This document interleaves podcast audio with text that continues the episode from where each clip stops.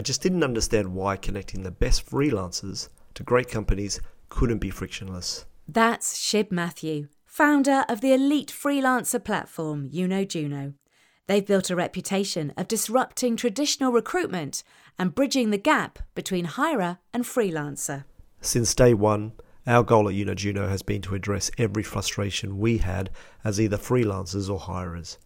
From direct and transparent communication to taking the stress out of getting paid on time to being properly recognised for great work.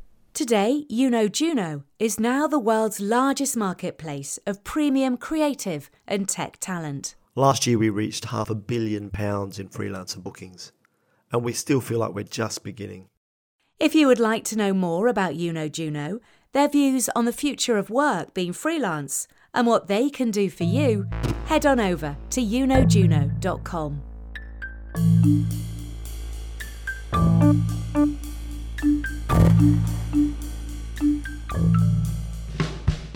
Hi there, we're well into season five of Where Did It All Go Right, where we talk to creatives about the pivotal moments in their careers.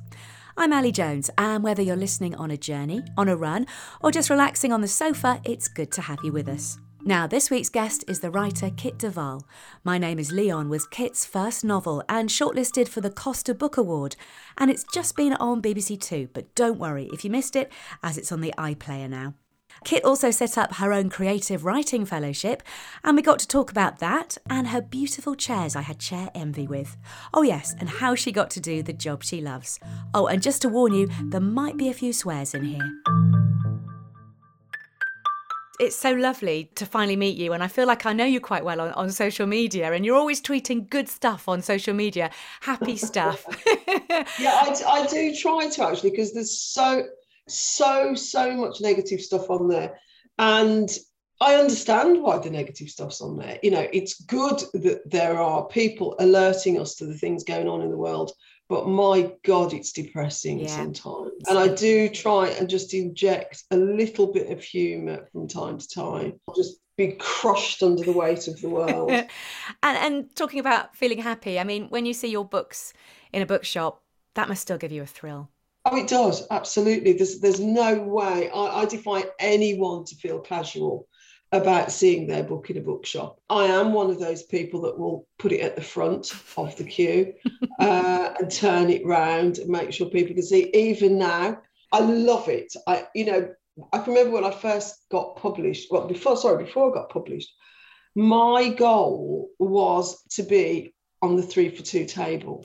now, I know that that's not the best table to be on. Obviously, you want to be on a table all on your own. But for me, it was, I don't know what it was about the three for two table. I wanted to be on there. I just really wanted to be on it. And I have been on it a few times, and it's just incredibly great to see your book there, along with the people that you admire. I mean, that's what most of it's about. You see yourself next to Maggie O'Farrell or next to John le Carre or whoever else is on the table, and you just think, oh my God, you know, I've made it. It's great. Uh, or you could just buy three of your books and get them for two. Exactly. And yeah. that's that's the best thing to do. Buy three of mine. You don't have to have the other two at all. Forget John le Carre, forget Maggie O'Farrell. And buy three of mine and give them to people. Yeah, oh. it's an even better idea. And and for you, I mean, you worked for a long time with not being an author. Yes. But was it something that was always at the back of your mind? Did you go into bookshops and and think I really want to do this? And were you quite frustrated because I know you worked in law and you were a magistrate. Was that just the writing was just waiting to get out? Absolutely not. Um, I never wanted to write. I never thought about writing until I was in my mid 40s, maybe 43. Never occurred to me that that was a, an option for me or that I had the talent. I most definitely didn't have the talent when I first started writing. It, it, never crossed my mind. I was, you know, I wouldn't say I was happy being, you know, working in law and working as a magistrate. They were very interesting jobs, but certainly weren't my passion. When I started writing in my mid 40s, um, I had read by that time hundreds of books. I mean, it's not an exaggeration. And I thought I'd be really good you know, I just thought, well, I've read all these books. Um, I'll have a go at writing a short story or a novel and I'll be good because, you know, how hard can it be? and the answer is bloody hard and much harder than I realised. And I was absolutely shit. But but by then, by the time I tried for a few years, I did realise that that's what I wanted to do. And then once it bit, mm. and it, I think anything that bites you in later life bites much harder because you're very aware of diminishing time. Mm. You are very aware of, uh, you sort of know yourself so well. So you know that if something's bit you and you've got a bug in your 40s, you know yourself and you think, oh my God, you know, this is, this is serious. So it, it's quite an obsession when it strikes. It certainly was for me. But what I can't understand, you said though that you'd never crossed your mind to write. And yeah. but so how so what what started it off with you going right? Okay, I am going to write something. What was the trigger? Um, I had uh, so so I, I left school at sixteen, and I'd worked all, all that time till my mid forties. You know, I, I just worked and never went to college. Well, I went to college, but never went to university or anything. So um, I and I, I became a reader in my twenties. When I was in my uh, when I was forty one, uh, I adopted a little boy who was very ill. So for the first time in my early forties, I had to stop work to look after him.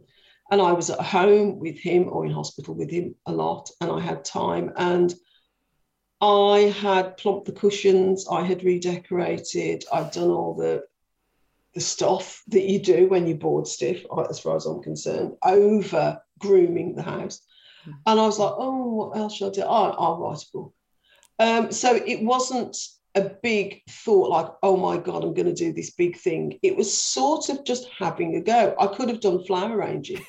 I could have done uh, learn French. In fact, I did learn French and I did stained glass making actually. Oh, so hello. I have tried a couple of things. Wow. Um, Not quite as lucrative. not quite as lucrative, tiny bit niche, and I was even more shit at that. Um, so when I had to go at writing, I didn't expect it to turn into an obsession. It was what it was a thing I thought I'd try and have a go at. Hmm it certainly wasn't, oh, I'm going to do this, it's going to be my passion, I'm going to make money out of it. And like I say, then once I started, I was like, oh dear, oh dear, I'm addicted. I really was. Oh, that's so lovely though, finding a passion and, and yeah. just running with it. But you've also got to have quite a lot of confidence, haven't you? To think, yes, you know, you're in chapter two and you're thinking, oh God, this isn't going very well. So, what yeah. was sort of, did you get that from how you grew up? Did you have an inbuilt confidence, or was that from from your kids going, "Go on, mum, you can do this"? Oh, my kids would never say, "Go on, mum, you can do this." I mean, they're, they're just. I'm so boring to them. I can't cannot tell you. They're not interested in what I do. They love me completely, but they just do think I'm sort of an old bag. Um, so when I started, and I think anyone that starts to write, you have the um, the confidence of naivety you have the confidence of not knowing how bad and how hard it can be. Um, so when I started writing, and I was on chapter two, and then chapter nine, and chapter ten of this appalling novel, I was just thinking, yeah, this is this is great. You know, this is good. And it's only when you read it back with a cold eye and you think this is absolutely terrible. and I, I, was a great reader, so I did know what it was to read something good, and I knew that this was not it. All of my confidence to begin with came from uh, ignorance and naivety. And then once I started to write, I did not have confidence. I, I was writing thinking, this is appalling, this is rubbish, this is rubbish. And it was. And then you were sort of aware you get a bit better and you work hard on the craft, really, really hard on the craft, and you get a bit better and a, and a bit better, and you, and you slowly get a little bit of confidence. But I think with that as well, unless you are a twat, mm-hmm. sorry, that's really a bad word, but unless you're an idiot, you do also become aware of of the levels of greatness. So I've got my heroes, obviously, and my heroines are people that I think they are the best writers and you start to try and measure up to them or even do one sentence that might be worthy of Donal Ryan or Sebastian Barry or Maggie O'Farrell. So you you try and you aim to, to be better every day. And they say write about what you know, and particularly with my name is Leon, you know, your mum, foster care, wasn't she? You know, you, you did, you wrote about what you knew. I, I, guess also you said that your kids were getting a bit older as well, so you had the time to hone your craft. Yes. I mean, the first two books I wrote, possibly the reason they were so rubbish, is they were crime thrillers. I mean, I did know a lot about crime. I really did, having worked in criminal law for many years, uh, but they just weren't good. And I wrote My Name is Leon out of desperation because I thought I was a crime thriller writer. And when I wrote My Name is Leon, it it started life as the backstory to one of the criminals in my crime novels. Leon was a 43 year old man. And My Name is Leon, uh, the, the, short story that I wrote before it turned into a novel, was the backstory of one of the people in my crime novels. So, it, you know, it, it only now does it look like I had a plan. I had no plan. I had no right what you know plan. I had no um, oh, I've tried that and it hasn't worked. I think I'll try this and it'll work. That is, is just you know that's just looking back. Mm. At the time, I'm scratching around. I'm trying to think, is this the right thing to do? Should I do that? I'll just have a go at this. There was no great plan. And as for write what you know, I'd never heard of that. I'd never heard of write what you know. It was much, much later I heard about write what you know. So I was just, oh, I'm rubbish at that. I'm rubbish at that. I can't do that. That hasn't worked. I think I'll have a go at that. Love and it, it, just so happens to work. Naivety, just brilliant. But yeah, you, and I know that you said growing up in Moseley, you didn't do much well you you read at school but not not a huge amount and were the teachers yes. and did your parents inspire you did, did, they read when you were at home no no no no no, no. My sister rang. My sister read, sorry. My mother read the Bible. She was Jehovah's Witness. My father read The News of the World. Great piece of fantasy fiction there. and nobody read in our house. I hated reading at school. It was just torture. I loved the stories.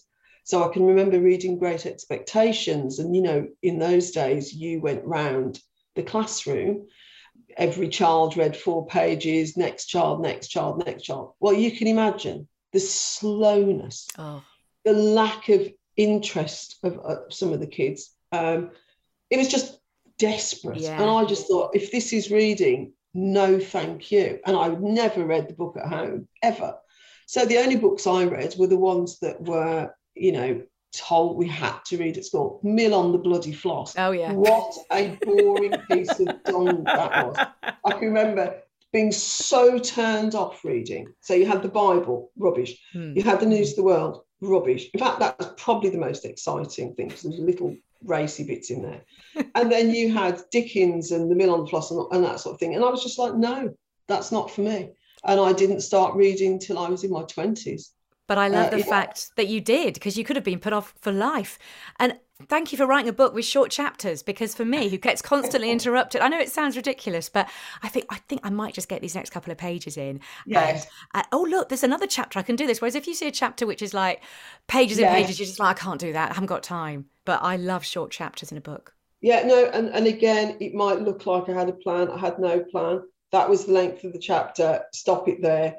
um, you know, I I, I, really never had a plan, it, mm. and I still don't have a, a, plan about things like that. I'm a lot more um, accomplished technically now, and a lot more aware of structure and things like that. And I don't myself like long novels. I, I think most novels can be said in 70,000 words or less. Mm-hmm. Some of the best novels, some of the Booker Prize winning novels have been very short. Sense of an Ending by Julian Barnes, I think is 47,000 words. Uh, uh, Remains of the Day, short novel. Lots and lots of short novels are absolute works of genius. Uh, not to say long novels aren't, but you can say an entire world in 60,000 words, I think. So you're scrabbling around, you're writing these books that you think they're not they're not great and then yes. but then you you turn it around and and you write these brilliant books and you get an agent and how how did that come about and did you think by then wow this is actually something that's better than doing uh, flower arranging? So by the time I uh, uh, had written the, my two failure novels, and, and they're not failure novels, I learned a lot from writing them. But by the time I'd written them, I knew that I would be writing for the rest of my life. I mean, whether I'd got published or not, I can tell you now, I would be writing novels, short stories, I would be writing because it's absolutely everything to me. Um, so I uh, got an agent on the strength of my first novel, uh, but she couldn't sell that. My second novel, she couldn't, she was not interested in. And she then went on maternity leave, and I got a new agent with Jo Unwin, and my name is Leon. And when she took it, uh, she sent it out very soon after reading it. She sent it out to publishers. And by the way, I sound like I knew what I, what I was talking about. When she said I'm sending it out, I didn't actually know what she was talking about. I just thought sending it out. Okay, you know what does that mean? But anyway, she sent it out, and so many people were interested in it that it went to auction. And again, I didn't know what that meant. So she said, "Oh, this will the book will go to auction." And it sounds like X Factor. It sounds like the judges sort does. of say, "Choose me." I mean, because I don't know what it means exactly. It means that assume that she sent the book out to say 10 publishers mm. you know are you interested in this book and six come back and go we're really interested and they start to make bids for the book like we will give you 5000 pounds we will give you 10000 pounds and that means that people are bidding against each other and then there is a period of time where everyone has uh, the opportunity to come with their best offer. And it's about a week. And during that week, as a writer, you go round and you meet all these different publishers and they say, Oh, come to us, we'll do this. Come to us, we'll do that. Now, that's the contrast between the publishers not even ringing you back to say, We don't want it. So during this week, of me going around to all these publishers and them telling me how great I was. Oh, I love this book. It's great. Come to us, we'll publish it. I was like, what is going on? Yeah. I couldn't get any interest. Now I've got people begging me to go to them. And I was just amazed. And I can remember on the sort of last day of the of the author visit, so I'd, at the publisher visit, so I'd seen six at this point. And I remember saying to my agent, what is going on? Because I thought, has there been something in the news about adopted children? Have, you know, why are people interested mm. in this little book about this little boy that I think is good, but I didn't know if it was good?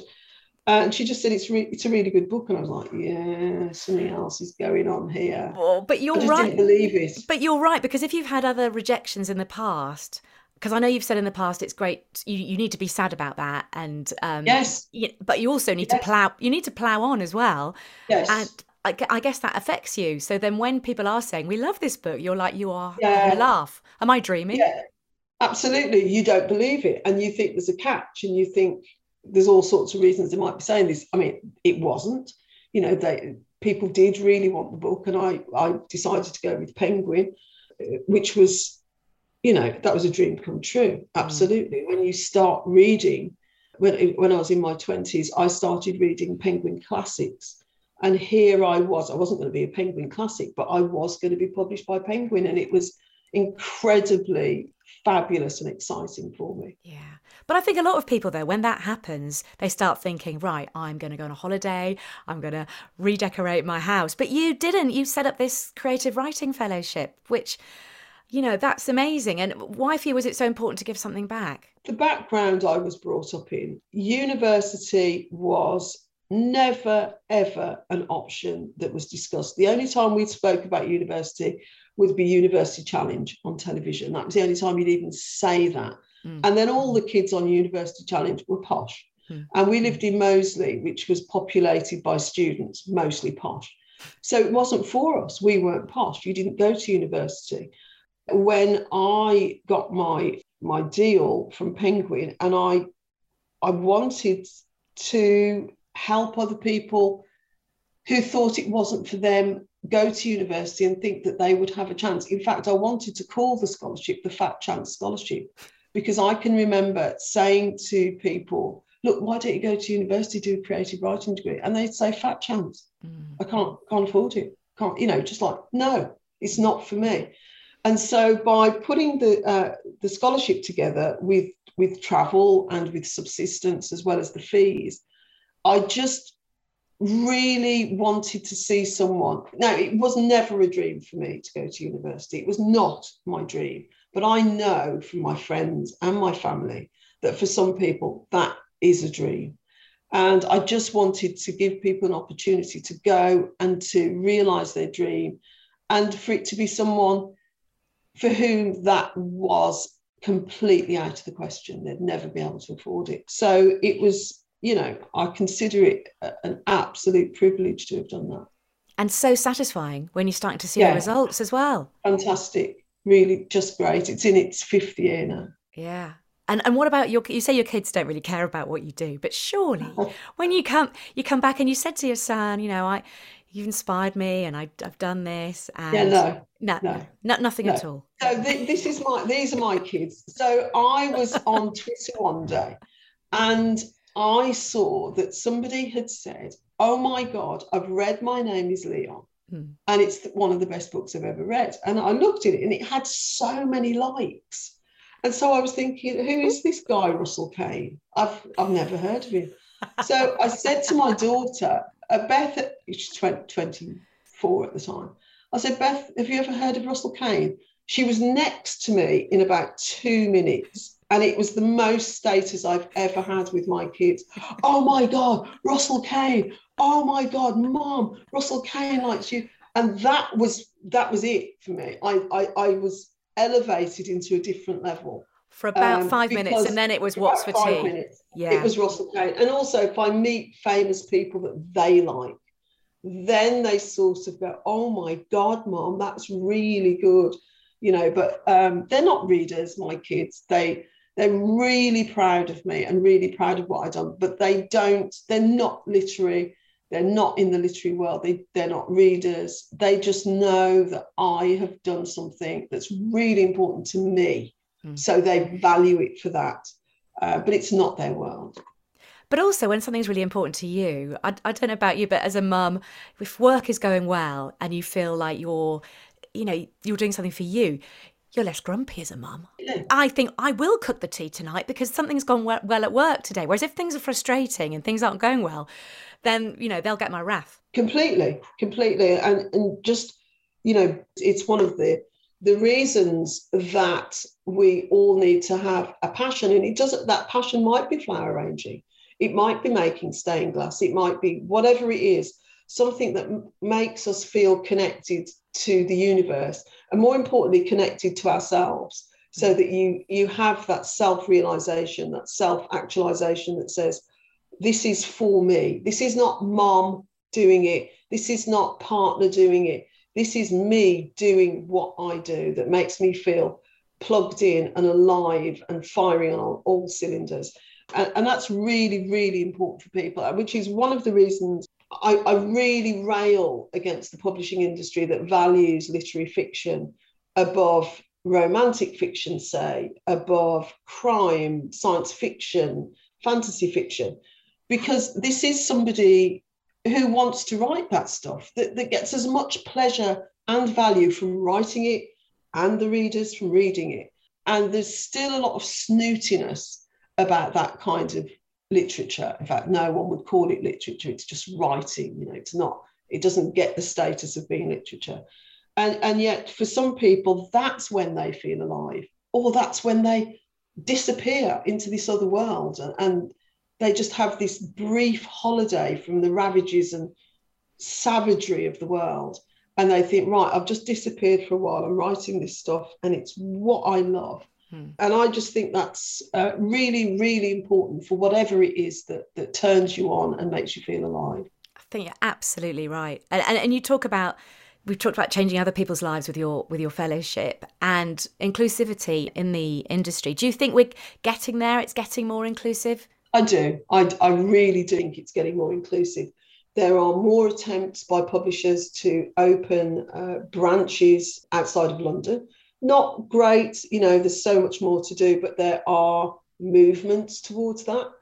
there is a greater understanding of the barriers that face Black writers, that face writers from working class backgrounds, LGBTQIA writers, anyone that um, is beyond the mainstream, easy to publish, recognizable form, format, recognizable structures.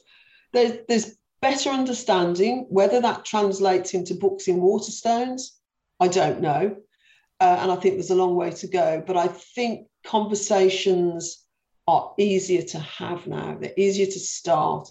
And I think some of the ground has been softened, perhaps not to the degree where we're going to get a beautiful, luxurious plant, but the ground has been softened so that if we all collectively keep plugging away, we're going to get meaningful results, I think. And, and with My Name is Leon, how we talked about how it all came good for you, but also you got shortlisted and you won awards for it. Do you think that awards are important? And do you think that's a really good way of getting uh, people, different voices heard? Yeah, I really do think awards are very important. And I know they're very exclusive because not everyone can win.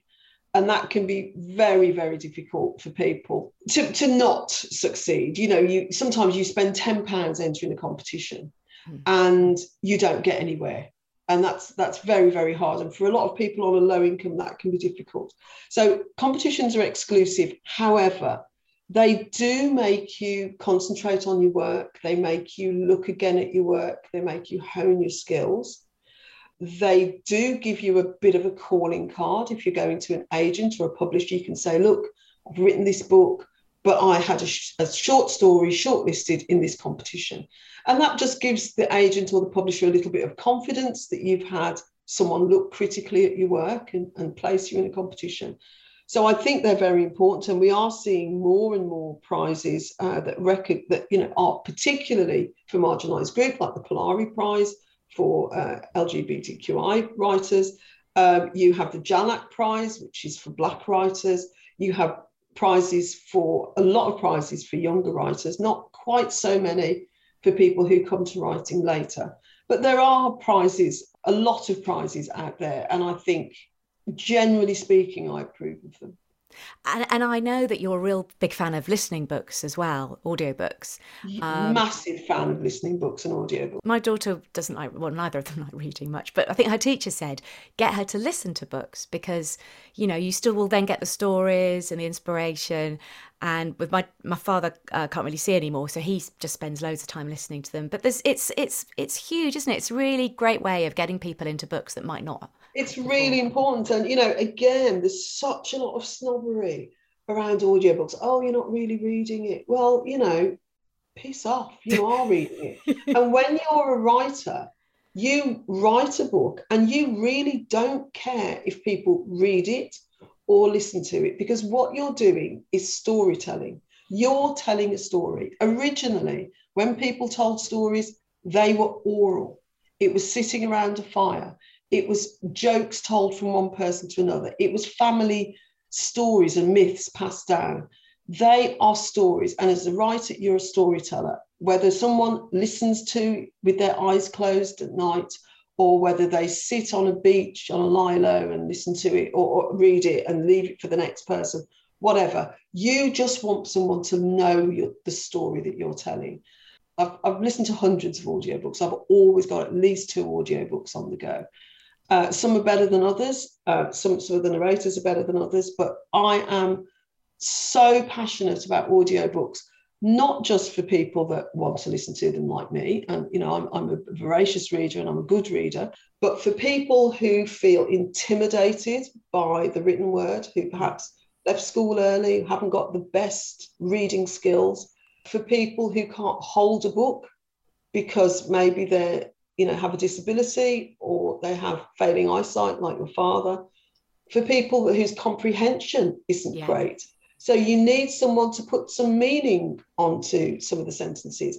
And a great example of that is finnegan's wake by james joyce which is notoriously one of the hardest books to read.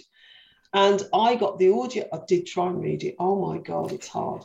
Um, but i got the audio book with an actor reading it. And actually it's brilliant and you can get the sense because someone's giving you the sense of it So audiobooks are just a really, really important part of the publishing industry, an important part of people learning stories. Yeah. Yeah, I think what you said, you hit the nail on the head.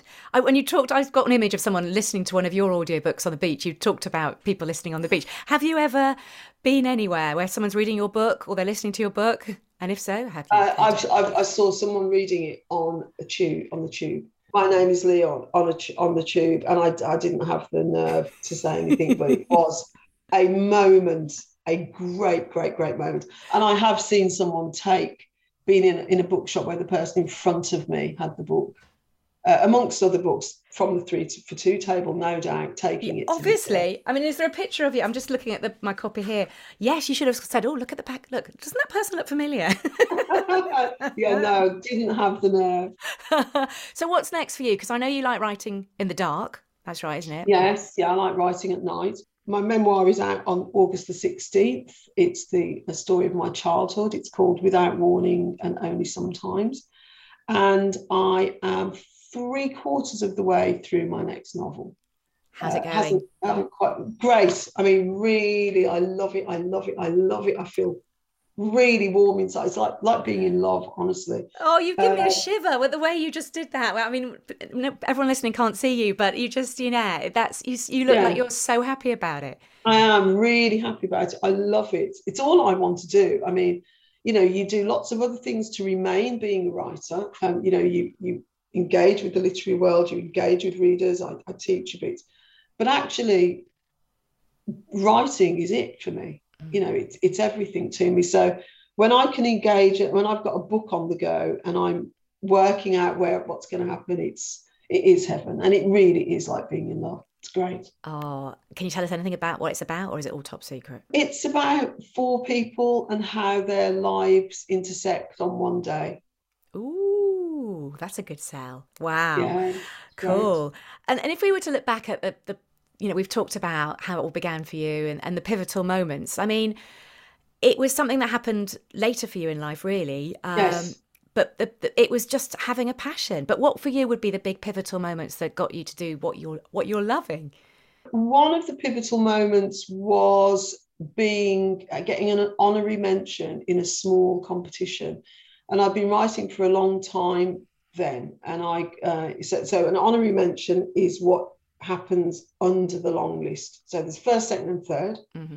Then there's a short list, that's about 10 people. Then there's a long list, that's about 30. And then under the long list, you didn't quite get on the long list, but you've got an honorary mention. And I got an honorary mention for a very small piece of work.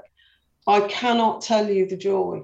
It, it's as, as important as any of the bigger competitions I've uh, entered because someone outside of my family, someone that was not my friend said, That's quite good.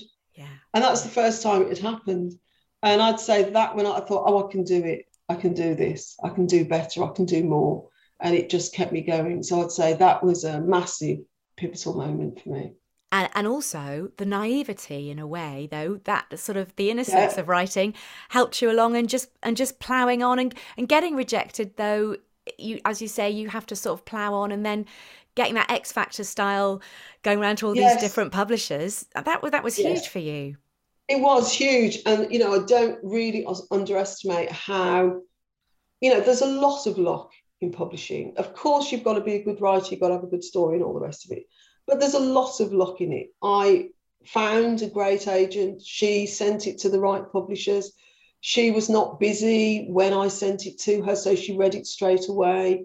You know, there's all sorts of things that have to click into place to get that success. And I'm really mindful that for me, that happened later in life. And for some people, they've been doing this for, you know, 30 years and not got anywhere. Mm. And I, I, can only say to, to those people, keep going and, you know, hopefully your luck will come because it's, it, it is really disheartening when you see people you know, that appear to make it overnight with something that you don't think is very good or you're as good as. It's very, very difficult.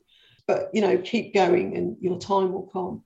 That's really your your main advice and, and and do it because you love it. Because if anyone's listening maybe who's thinking, something I would got in the back of my mind and I'm not sure I've got the confidence to do it. I haven't got the time. I've got my job, you know, I'm or I'm juggling other things. I can't afford it.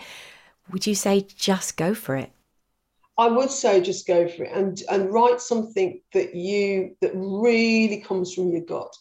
Even if you think who's going to be interested in this, it's a little story, it's not very interesting, or it's only interesting to a few people. Well, Leon was a story about a small boy and about a group of people that people are not interested in. That's children in care. People are not interested in older children in the care system. They really aren't. And I just wrote about something that I felt very passionate about. And I it was, it was a massive gamble. And I'd say, write the thing that you're burning to write, that you just think, this is me all over the page.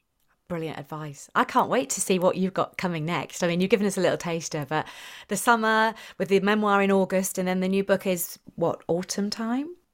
Oh no, the new book will be 2023 or 4. Oh, okay, yeah. okay. Yeah, long Not, way away. Yeah, yeah. It'll be, it'll be quite a while to it's You're, you're nur- it takes a while to nurture it. Yes, indeed. Yeah. Oh, well, I can't wait for that. And uh, it's been such a joy to talk to you and your enthusiasm and looking at your lovely yellow sofa behind you that I really want as well. it's a perfect reading chair. But thank you for It all your, your great advice and, and thank you so much for uh, for telling us about what got you to do what you love doing. Thank you very much. Thank you for having me.